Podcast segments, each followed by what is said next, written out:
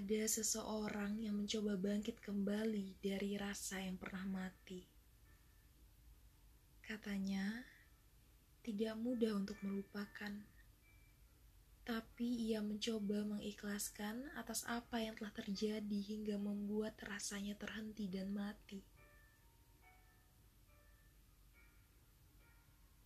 Pelan tapi pasti, ia berdiri mencoba membuka hati walau dengan tertatih-tatih.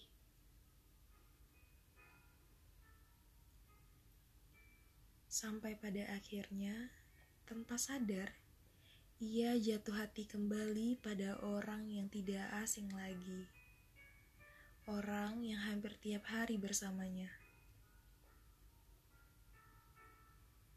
Hebat ia bisa mengalahkan ketakutan dalam dirinya yang menolak untuk mencintai lagi dan lagi.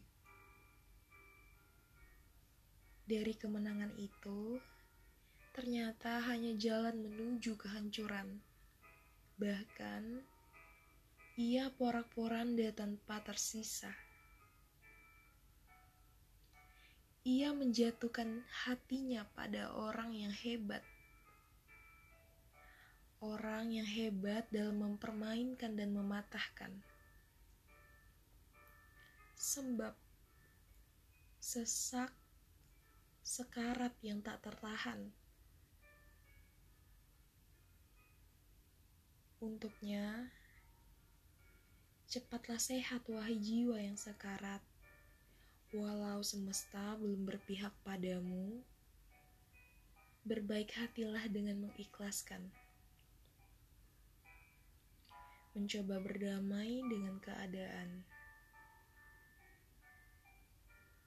Untukmu, semoga nanti cintamu tak akan lagi salah rumah.